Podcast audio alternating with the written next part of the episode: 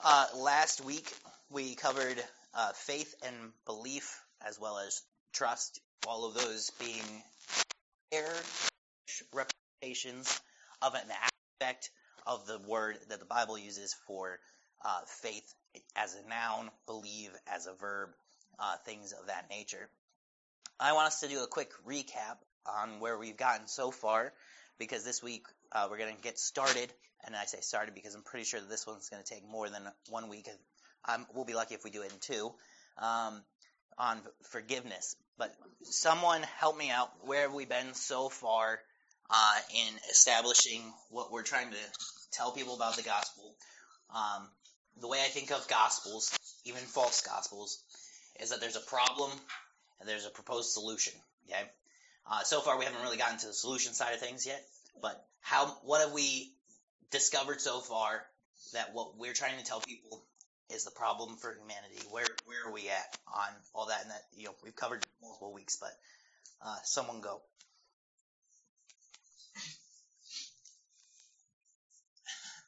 Oh, sorry. if that was just me, not the Holy Spirit. Well, we started with God. Okay. It's kind of a good place to start. Yep. So we started with God, uh, and why is that important? That we start with God. I mean, obviously, in our gospel presentation, you don't always start with God, but why did we have to start with God? Set a foundation. Okay, set a foundation for. Because Jesus is God. Okay, so we got another guy coming in the picture at some point named Jesus. He's also God, so it's kind of important. Okay, so what's the main problem? Because that was our second week. What's the main problem that the gospel is? Nope, just rubbing a nose. Yeah. Yeah. Well, the main problem is the comparison between Christ and the um, paganism that was being taught. Uh, we see a lot in the different chapters in the Old Testament where uh, the the Christ will come in the clouds, and Christ will come uh, as a as a ruler, as a uh, freer of the state to um, to bring everybody out of freedom or out of slavery into freedom, and it was to setting the stage to where yes, Christ is that, but it was not the first time that he was there, and he was setting the stage of um, he's the good shepherd, he's calling people, and a difference between what was being taught as the Messiah versus what the Bible says or the scriptures Yeah, there's definitely a the Bible. confusion of expectation of who, who the Messiah is supposed to be. But what what as the gospel, like what are we trying to tell people is their problem that needs solved? Because God, as their creator, has, of everything, has all authority as to how things should be done, and He's actively involved, hmm and we've disobeyed Him. There we go. Sin. There we go. Sin. All right. So our problem is that there's this God who said, "You, as my creation, ought to do this, or don't do this." And as His creation, we said, "Eh, we can do what we want." Right. So we talked about that. How sin is pictured various different ways in the Bible. That we now, in modern terms, like the word sin because it's short and we don't have to worry about all the different connotations. But there's sin, which just means like you didn't quite get there. It's not perfect, which is cool that like we as a uh, society are like sin is the one that we'll be willing to accept because if we wanted to accept um, transgression where you knew what was right and you did what was wrong, then people would be like, well, I didn't know that that was right or wrong. So instead, we now have sin, which is just like you didn't score a hundred. Okay? and what's the problem with that? Because it's not fun. Like nobody likes to get a 98, right? But who cares, right? Why is it a problem that sin exists in us that we haven't met God's standard? What you know, like who cares what what happens? It separates us from God. Okay, it separates us from God. Uh, so God and I no longer have a great relationship, but and Well, unfortunately, 98 actually doesn't cut it. Uh, it- perfection is the standard, holiness is the reason, and we actually can't. To even say that we can get a 98 is a total misunderstanding of our condition. Uh, we enter in righteousness, which we haven't talked Mhm. about yet, but uh, the, God satisfies His desire for judgment, justice, the standard of perfection, and uh, let's say we could even get a 98, which is silly to say, but it, we would not, we would perish still. Mhm. And the problem is God deals with sin. He's got a couple ways of dealing with it, and uh, for now, the whole problem is sin separates us from God, not just in this life, but forever. Mhm. And so there's something coming that satisfies sin in one extent. It's God's judgment based on His holy holiness and His righteous requirement of the law, all that kind of stuff.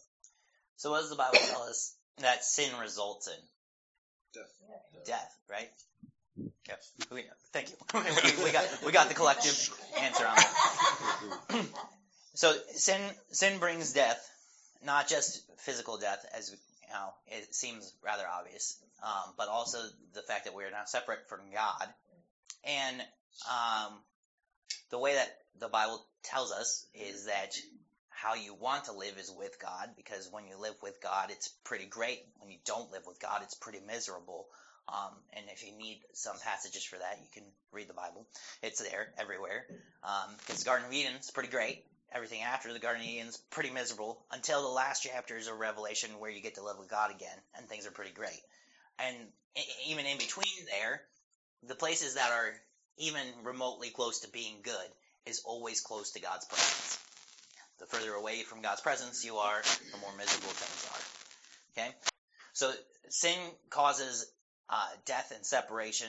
Uh, so uh, we we covered that at length, so I won't move on with that. But then we have uh, Jesus come on the scene, who is the fulfillment of the promises that God has made in relationship to our sin. Okay, Genesis three, Adam and Eve sin, and God's kick, getting ready to kick them out of the garden, and He says, "I'll set uh, enmity between." you know, your seed and, and the serpent's seed, and I'll send someone. He's going to crush the serpent's head, and he's going to bruise his heel. And you know that doesn't sound all that fun for the person who's going to get probably bit on the heel by a snake, but the snake's going to end up dead. Which, uh, if you follow the picture there, is the the killing of the snake will then reverse that whole situation. It, you know, if you th- picture it as though the snake never existed to deceive Eve, to get Eve to eat and then give it to Adam, then all of this would have been resolved. Okay, that's what that statement is doing. And all throughout the Old Testament is this continuing promise that this Messiah is going to come, and uh, this Messiah is um, named Jesus, uh, to as uh, the Savior of His people. So then last week we talked about uh, what we're trying to accomplish by us sharing the story of the gospel, what Jesus has done for us, is not just so that people can hear it, but so that people can believe it, right? In, in a way that then alters how they live and alters what they should expect, right? Uh, so it's not just a matter of like, oh, finally heard the thing, and it's not just, okay, I can buy that. Like that sounds possible. Uh, it's even more than, oh, that's probably probable. It actually means that there's something now changing inside of us that says, I believe that to be true. I'm going to live like that is true because I expect it to work out. Okay? Uh, and that's a confusing thing, as we talked about last week, about how we use the words today. Um, it will get confusing as you read through, especially New Testament passages, about faith and belief and things of these this nature, because um, the New Testament has one word, and we're using three different words to try and convey different aspects to it. And in one of those ways, I would say it's not important for us to try to distinguish between faith, belief, and trust, uh, because they're all different angles of looking at the same thing. So it'd be like looking at a dice and being like, well, this one's a six, and you're like, well, yeah, but like if you turn it, it'll be it, it's still a die, right? So uh, we need to understand that that's a shortcoming, well, not necessarily even a shortcoming, but it's a challenge that comes from us being English speakers. Uh, then it actually has to do with the way that the Bible presents it, because it's presenting it as one thing. And if you want to choose one word, have at it. Uh, you might just have to verb verbalize one, uh, you know, to make it work. Uh, trust is probably one of those that works easiest because it can be a noun and a verb. Um, but so then today, uh, there's going to be probably quite a bit of bleed over, which is totally fine. Uh, between faith and what we want to talk about is uh, forgiveness. So, uh, I'm just going to throw out a question to you guys um, because, for whatever reason, when I was preparing my weeks of terms, um, I have forgiveness and salvation as two separate things, and I think I know why. But I want to know if you guys have any reasons why we might talk about those as separate things. Because if not, we can probably just cover them together.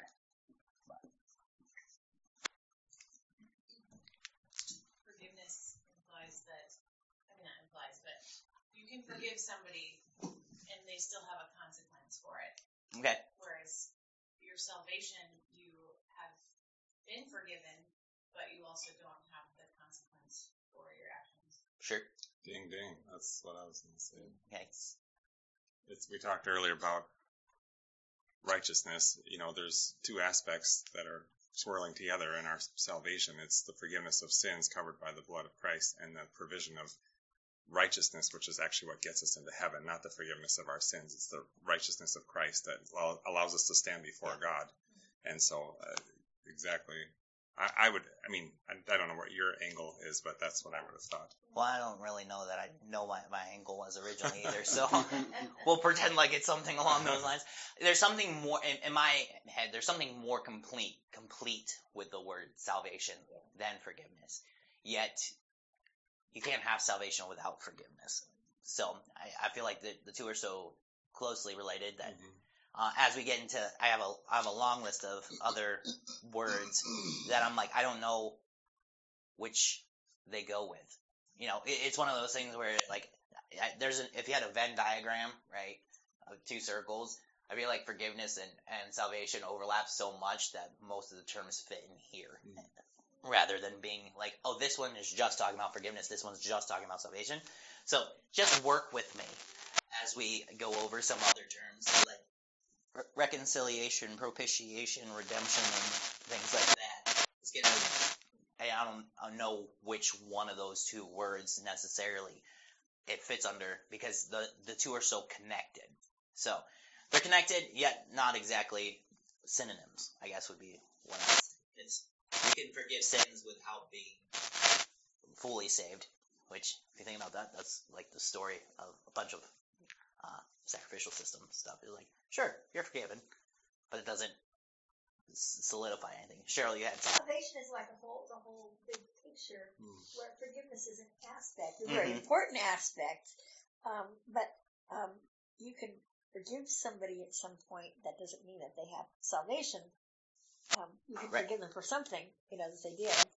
But, but, um, forget, salvation is, is the whole broad, I mean, salvation includes like everything, so much, so much wonderful, uh, uh, you know, our whole relationship with God is based on salvation. And, and, uh, forgiveness is a, is a very important aspect of that because without forgiveness, you know, it, you know, they, they have to go hand in hand. Yeah. Yep. Basically. And, you know, even we as people can forgive other people, but only Jesus can provide salvation.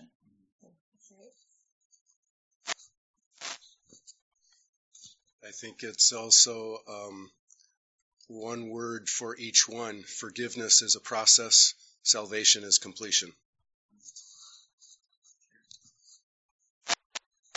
If you will, uh, you can uh, turn in your Bibles or onto your phones in your Bible app or whatever to Psalm uh, 130.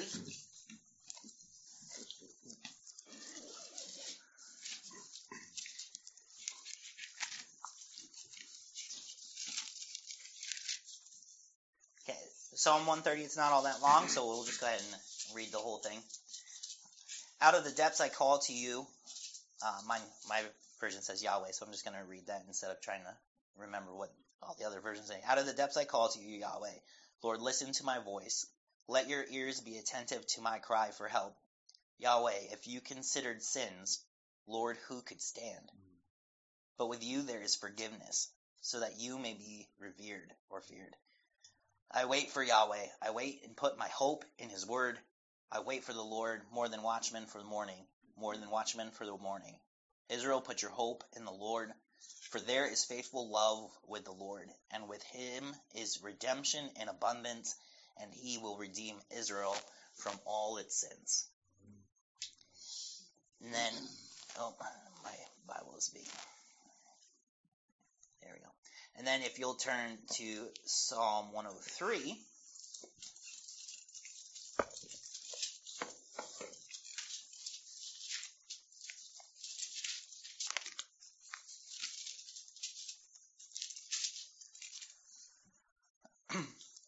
My soul praise Yahweh and all that's within me praise his holy name. My soul praise the Lord and do not forget all his benefits. He forgives all your sin.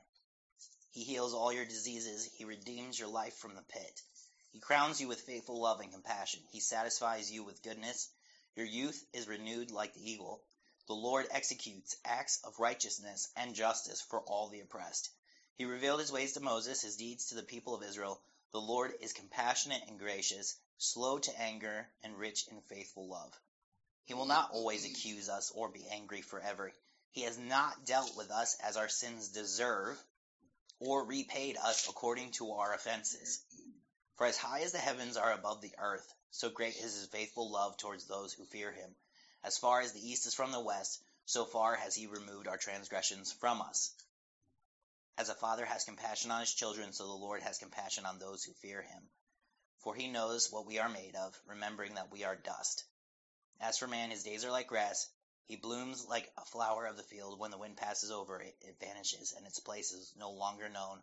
But from eternity to eternity, the Lord's faithful love is toward those who fear him, and his righteousness toward the grandchildren of those who keep his covenant, who remember to observe his precepts.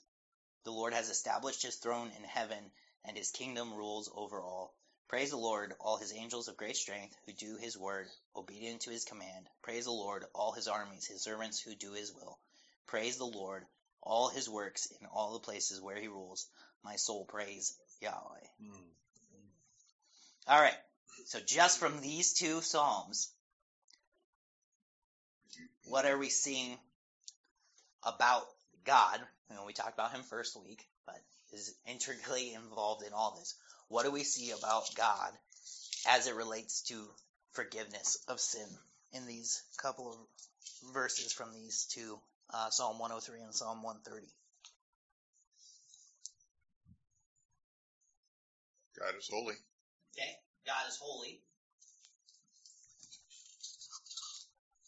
Um, so going through that, it was talking about redemption there, or redeemed, Mhm. and sort of going back to forgiveness. Redemption seems like a step further of forgiveness in that it's not just forgiving those sins; it is correcting that. Mhm. So Okay, we're gonna write that word up here. I don't know that we'll get to it this week, but we'll put redeem because it's shorter. Uh, the verb form. So there is an act that God is doing called redeeming, which we'll have to figure out what that is as it relates to forgiveness of sin. But you're right. There's a progression there. Um, I believe in one, Psalm 130 talks about there's forgiveness, and then you're going to redeem. There's another R word in there. I forget. I'm not looking at it right this second. So if someone else wants to find that one, you can get bonus points for that.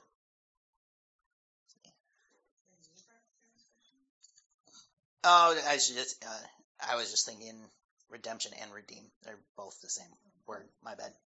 So there you go. Just brought up from Psalm 103 the Mhm. whole removing. Good. That's a pretty unique aspect of it. it's different than we understand forgiveness from a human perspective sometimes, where we hold it a little nearer than the person who sinned may like us to do. Where God says, you know, as far as the east is from the west. I don't remember. Sorry if it was in this passage about the ocean depths. There's another one about hmm our sin going. That's in uh, Isaiah. okay. Yeah. What else? I feel like Psalm 103 actually kind of tells us what we're supposed to do as it relates to forgiveness, which is really funny because like we don't like it. Let's see.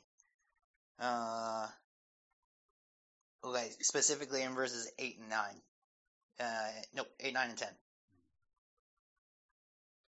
And then 11 and 12 talk about this removing aspect. But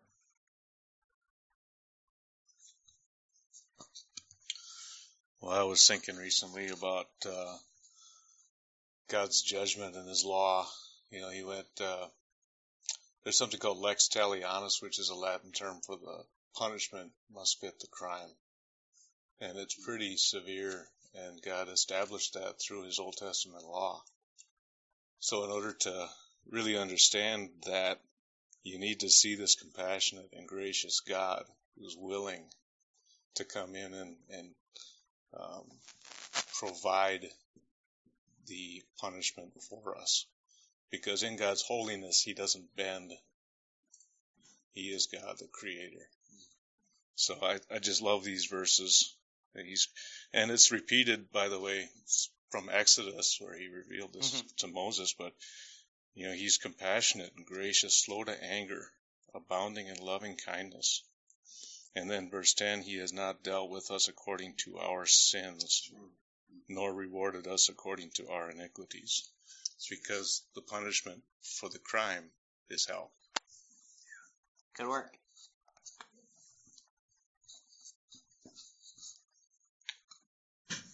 It's a good one to remember as parents too. We can demonstrate that to well to everyone around us, but especially to our kids. Like, yeah, the idea of never punishing doesn't seem to raise the child right, but punishing them always according to what you think, or for the frequency that it is repeated, it doesn't, you know, that would crush them. So, Well, even even even as Christians, we are um, not punished, but we are corrected Mhm. by God. So that's still, you know, and and that that correction can sometimes involve some pretty painful Mhm. things. I mean, not compared to eternal separation from God in hell, but but you know, it can seem kind of painful when we do get corrected. But God still corrects us, even though He forgives us. And amen. Yeah.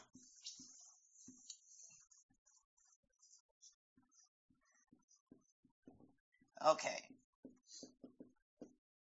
You guys keep keep thinking on it. We got some stuff on the board, so I want to start covering those things uh, before we get to the end. And we're like, well, we threw out a lot of things on the board, and then we didn't say anything. So, uh, so, where are you gonna get the uh, the talking board? That yeah, right. I know, Cheryl. So I'll make sure to actually read it for you, Cheryl. So. It's okay, I'm following you. I just get for this. Good job. So as we uh, talk about forgiveness, specifically uh, from Psalm 103, Psalm 130, uh, I think what would be helpful for us as we also try to model this kind of forgiveness is that forgiveness doesn't come from. I guess I should just ask it. What kind of heart does forgiveness come from? come from one that is obligated that says, okay, you said sorry, so I have to forgive you? Does forgiveness come from a heart of, I don't really care, it didn't hurt me that bad, so okay, you're fine? What kind of heart does forgiveness come from? Humble heart. Okay, a humble one, Merciful. merciful. Well, yeah, sometimes. I mean, because you know, if you're dealing with some individual, they've done something to you, and you start thinking, I'm gonna, you know, be mad at them forever or whatever. It's like, okay, maybe Christ forgives me. Okay, so we're on to something there. So I forgive them, have compassion for them. It comes from a compassionate heart that we as fallen people are a lot, lot, lot, a lot along those lines. It's a lot else. Uh, But it's not just the, it's not just the actual knowledge of that. It's knowing what God has done for us and how He's forgiven us. mhm. Um, that that really you know makes makes that work because we can like, oh yeah, I should forgive because God forgave me. But unless you understand what that really means, Right. You know, Matt, I do things every day that God has to forgive me for. I mean, right. So yeah, what she just said can be taken in the obligatory sense, but it's not as a believer. Like there are a couple of verses I just whipped up here from Matthew six. It says, "For if you get, if you forgive others your their trespasses, your heavenly Father will also forgive you." That could be definitely twisted the wrong way, but uh, you know, in Colossians here, it's you know, it just says forgiving each other as the Lord has forgiven you, so also you must forgive. Again, it feels like obligation, but if you read everything around here, says, put on then as God's chosen ones, holy and beloved, compassionate hearts, kindness, humility, meekness, and patience, bearing with one another. And if one has a complaint against another, forgive. So it, the context is pretty clear there. You know, and then right after that says, and above all these, put on love, which binds everything together, and let the peace of Christ rule in your heart. So I mean, just on and on. So the context, I mean, you, you say what kind of heart? I would say a forgiven heart, Mhm. one that understands what it means to be forgiven, and that these attributes that we're being called to here are, are from God's heart, uh, and He gives them. It's just a cold, I should forgive, so I'll forgive. That isn't even really forgiveness. It's kind of like, okay, Mhm, right. I gotta forgive you because Yeah. because God forgave me. Mhm. But this is this is actually out of, I mean, the gratitude and the joy that spills over in your life because God has forgiven you.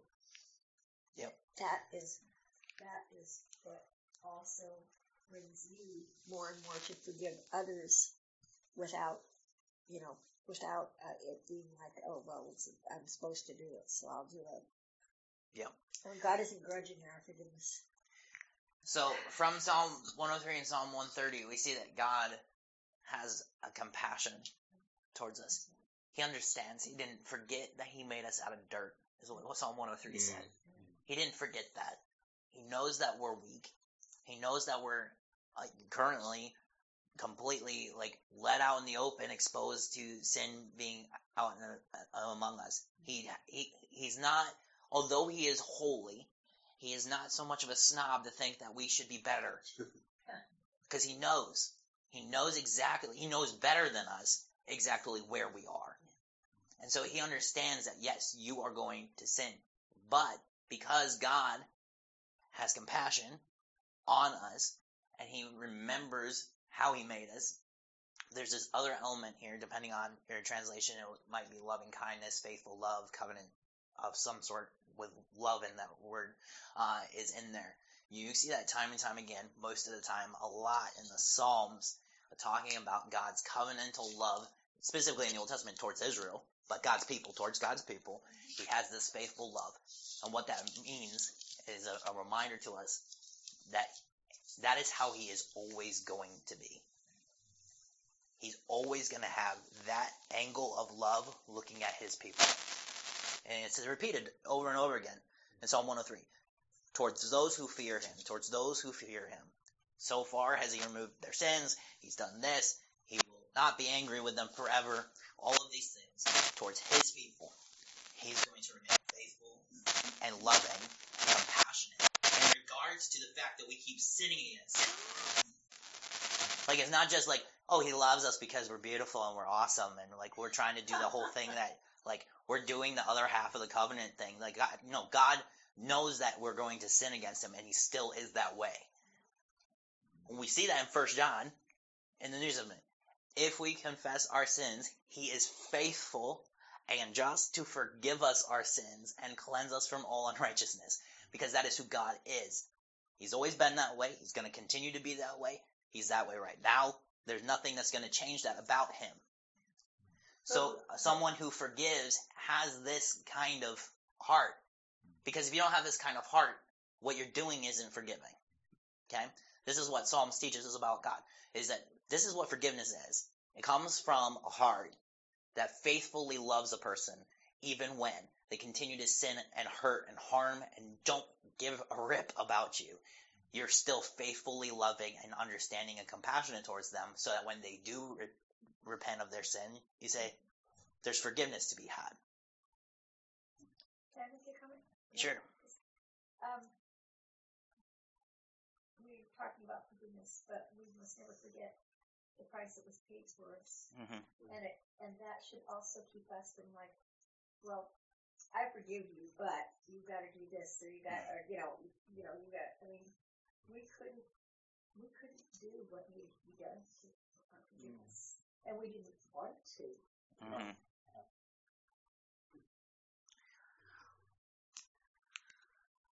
So, in Psalm 130, it says, If you considered sins, if you kept a record of wrongs done, who could stand? And it's a pretty obvious answer nobody. Because if we know that if there is a record of one thing we didn't do perfectly, you don't pass. None of us are getting by. We know that. And that's what the great thing is that uh, it says in verse 4 but with you there is forgiveness. And here we have our first indication of what forgiveness really looks like. So, let's think of it. I'll try and lead us through it. Hopefully, I don't make it more confusing. but let's say we were writing down everything that someone did that offended us or would hurt us, and we wrote it down, right? And then they come to us one day and they want something from us. And we'd say, well, look at all this stuff that you did. Why, what, what do I owe you? Right? But in contrast, what Psalm 130 says is, but with you, God, there's forgiveness. So what does that mean happen to the, to the wrongs? Because it's not like the wrongs didn't happen. Did God forget to write them down? Like, did it just slip his mind? Like, or did like he not pay attention? Like, oh, I didn't notice that that person just didn't do what I asked them to do. If we're following this metaphor, it's not that the wrongs weren't recorded. People know God knows what we did wrong.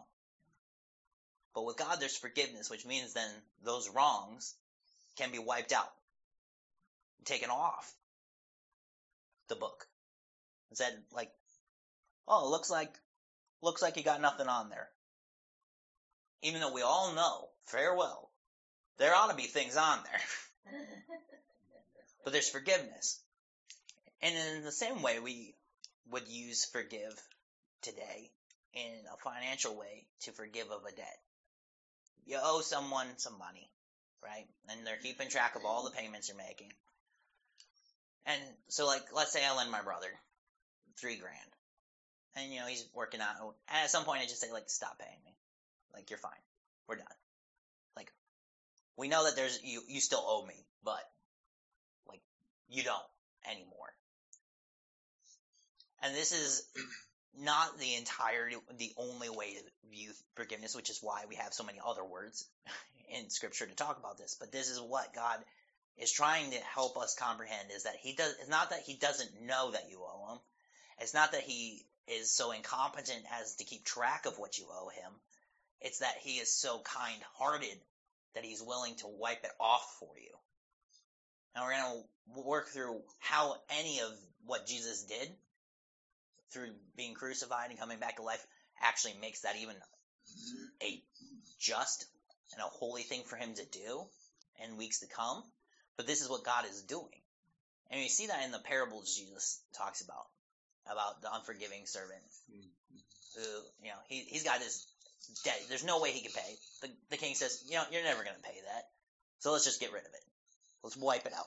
And then he goes to his buddy who owes him like a week's worth of pay and he starts strangling him to death and throws him in the prison until he can get the money out of him. And, and, and the king's like, you don't understand. I just, I just wiped out a, a crazy amount of debt for you. You couldn't do the same thing for this other guy? And this is one of those things we need to keep track of is that forgiveness is a purposeful, willful choice to remove what someone owes you and to and to not demand it be repaid.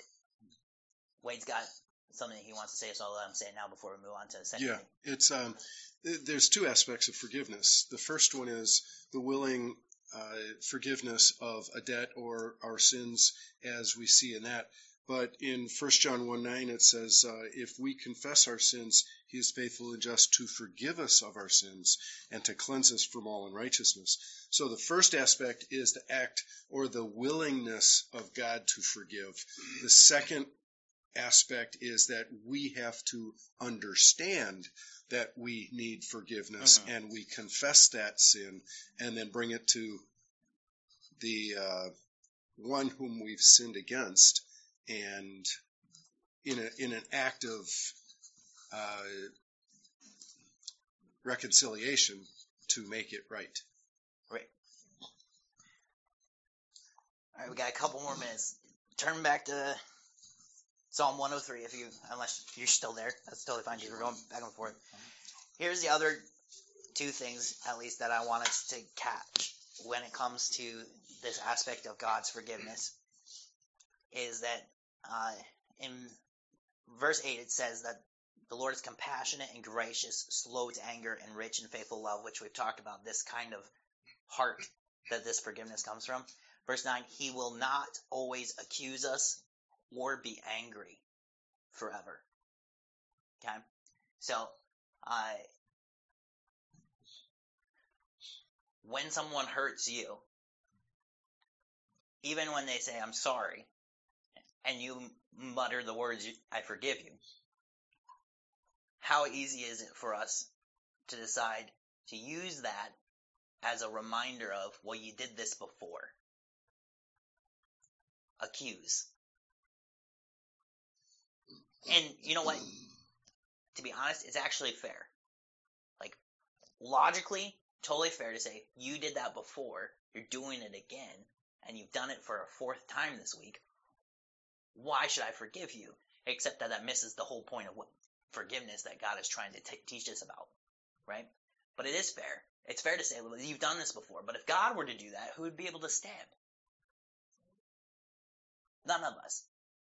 So forgiveness has to be talked about uh, in in this way. In verse ten, it says, "He has not dealt with us as our sins deserve, or repaid us according to our offenses." Now, let's say, I'm sure all of your marriages are perfect, so we we won't pick on marriages. We'll pick on some friendships instead. Say your friend comes and says something that's real hurtful or harmful to you. How easy is it for us to repay that statement with a hurtful statement of our own? And to say, oh yeah, well, you're one to talk. and then mutter something at them, right? That's what repaying is. And, or and has God has not repaid us according to our offenses or dealt with us as our sins deserve. So someone does something mean and spiteful to you, they should get in return is getting punched in the face. But you don't, right? Well, God hasn't done dealt with our sins as they deserve, because we've talked about this already. The sin brings death. So when we sin against God and we say we don't want to listen to what you have to say, by all rights, I mean no one could blame God if we just dropped over dead. In fact, that's kind of what we expected to happen to Adam and Eve, and it didn't happen. But sin deserves death. And that's the only way that sin can even be paid for is through death of some sort. But God hasn't dealt with your sins the way that your sins deserve because you're still alive. And yet he's still willing to say, like, oh yeah, you don't owe me anything. And how is that the case? Is because somewhere, something, or someone had to die in order to pay for those sins. Because God isn't dealing with us on an individual basis, which I know offends all of us here in the West, which is a good thing. Because if God were to deal with Matt based on Matt's sins and Matt's righteousness, Matt ain't getting it. He's not getting it. Same thing with Wade, Kurt, Daryl. Yeah, even you. I'm sorry. we are not going to be able to be let in to this living with God thing based on our own sin and good. That's not how forgiveness works. That's not how sin is dealt with. Isn't well, here's your sin and here's all the good stuff you did. So there's a lot more good stuff than the bad stuff you did, so we'll let you in. That's not how it works because any unforgiven sin can't be let in. And so as we look at this, we see what forgiveness actually looks like.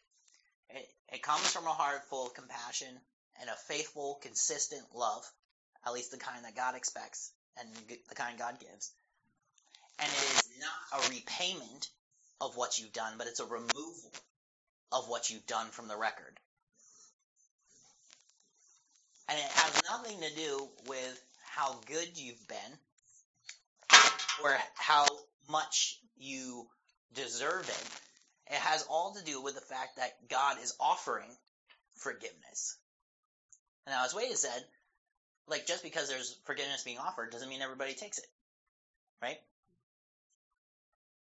Forgiveness is given as uh, Psalm, I think it's 103, talks about to those who fear Him, and, and to those who, who who would bother to ask for it, and say, you know, hey, God, I did something wrong, and I know that if you dealt with it the way that it deserves, there'd be a massive consequence for me. But because of your faithful love and compassionate mercy towards me, you haven't.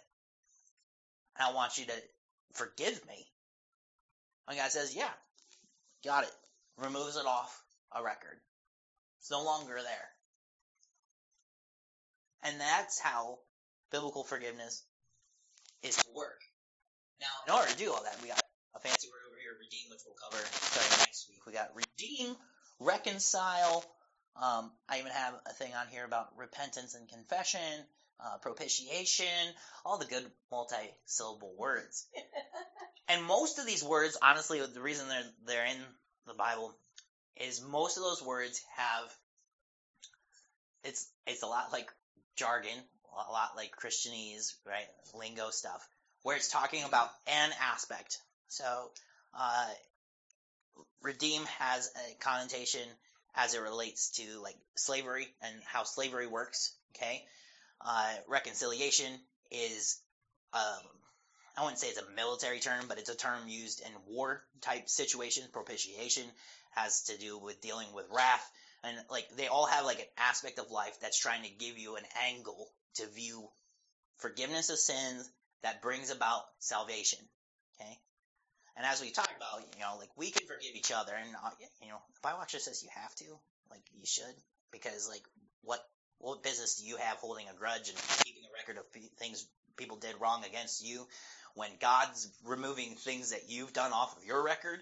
Like, how dare you withhold forgiveness from someone who's wronged you and said, you know, I did that wrong, I'm sorry, and then you're not willing to take it off the record and not be angry with them forever, not to accuse them forever, but to live as though there's nothing on the sheet.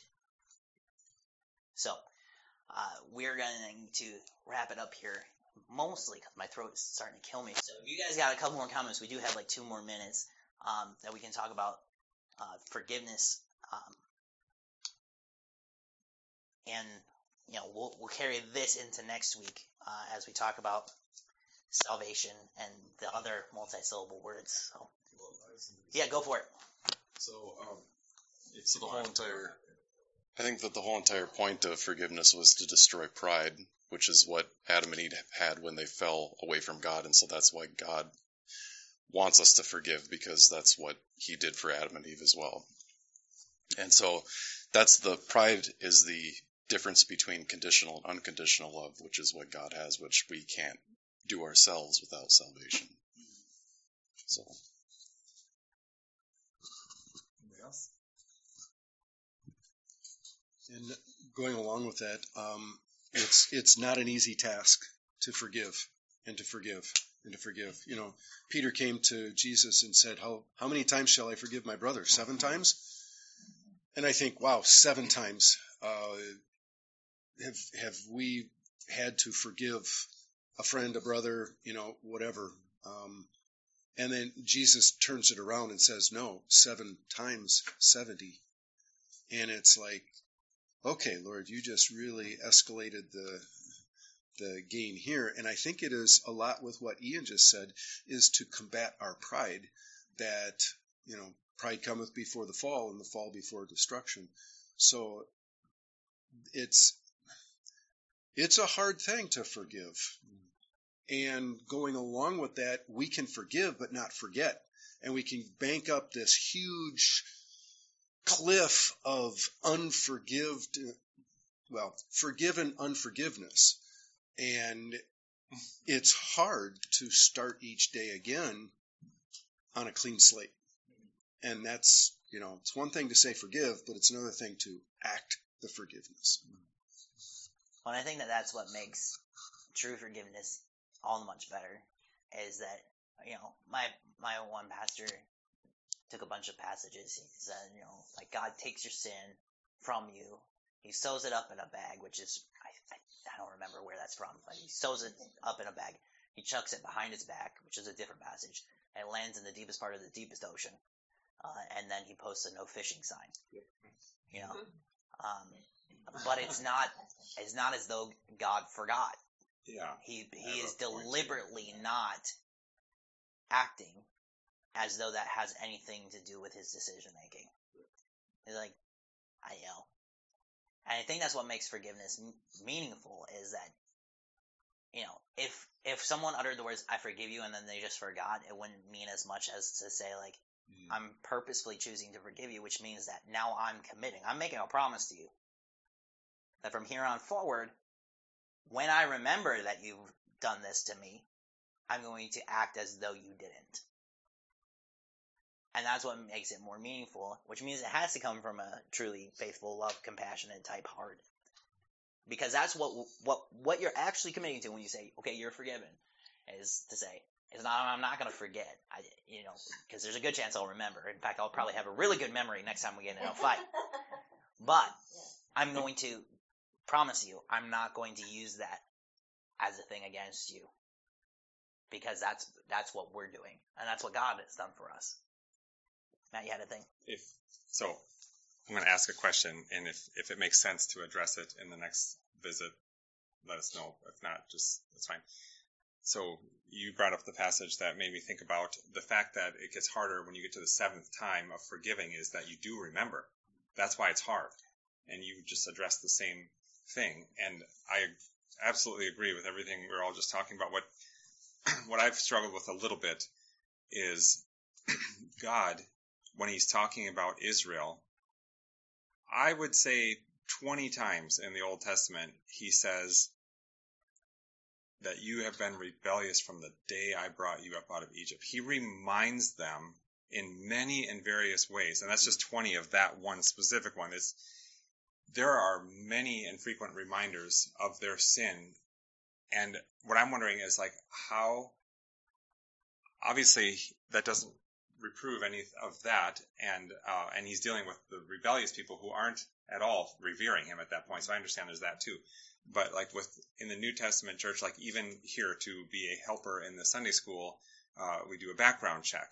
That's a remembering of sin, so to speak. But we do it for a purpose. And what I'm asking is, is there a purpose ever in remembering?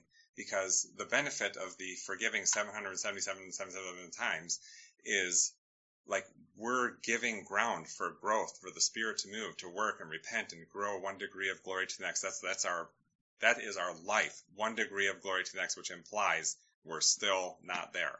Paul says that too. I have not, you know, I have not yet obtained it, and all of that stuff. So there is a point at which sin in a church, if it is going unchecked and it is not being repented of, we're supposed to take action against it. So there is that sense too, in which we can forgive sin, but if it keeps going and there's not a change of attitude, direction, whatever situational wisdom applies, uh, we take action. There's a remembering, if you will, and an acting upon it.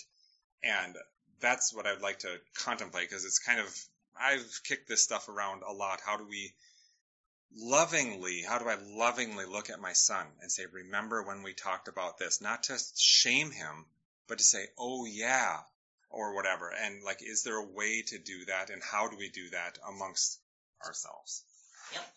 So we'll pick up with that next week. It's a good question that I'm not don't have a I have a like half answer to, so we'll try to get a better answer by next week. Yeah, you're all dismissed. Thank you.